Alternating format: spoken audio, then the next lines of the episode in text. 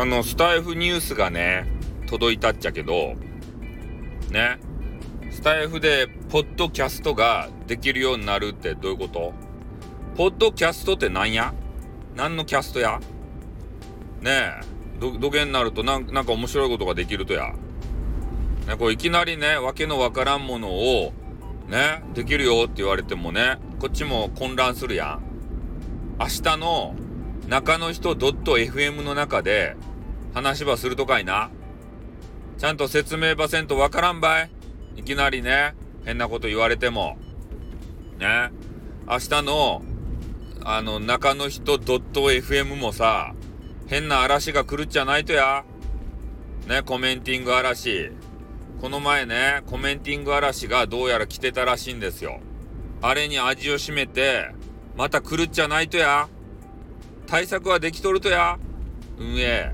運営さん。ね、明日も来るばい、多分。俺じゃないよ。俺じゃないけんね。俺が予告しよるわけじゃないけんね。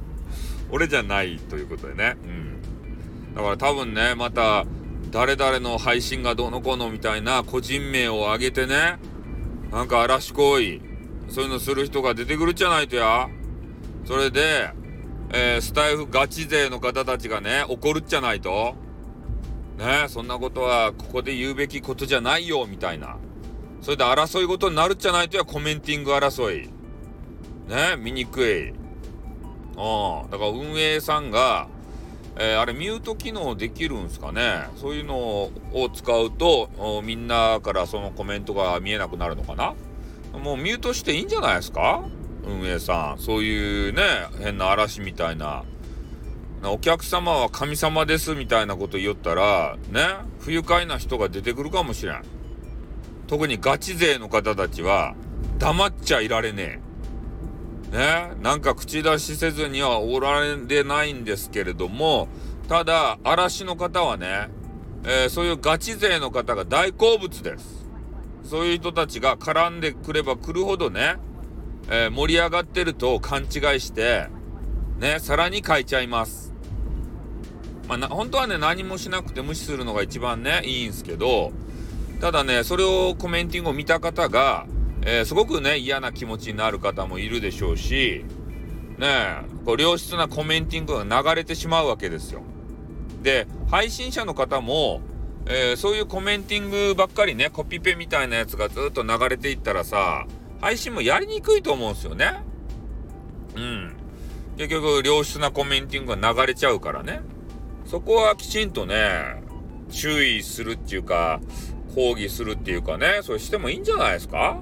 運営さん。ねえ、もうちょっとこの方は、えー、番組の意にそぐわないなんか発言してらっしゃるみたいなんで、すいません、ちょっとミュートさせていただきますとかね。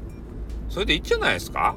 ミュミュートっていう文言かどうかちょっと忘れたけど、あの、表示させなくするやつ、文字をね。そういう対応で俺はいいと思いますよ。うん。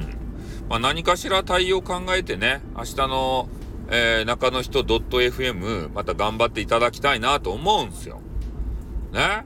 俺は中の人 .fm がガチ、ガチ信者えー、と、そういう変なね、嵐が戦うシーンなんて見たくもないからさ。ね、明日は戦わん喧嘩戦でよ。ね、ガチ勢の人も、あんまり熱くならんでよ。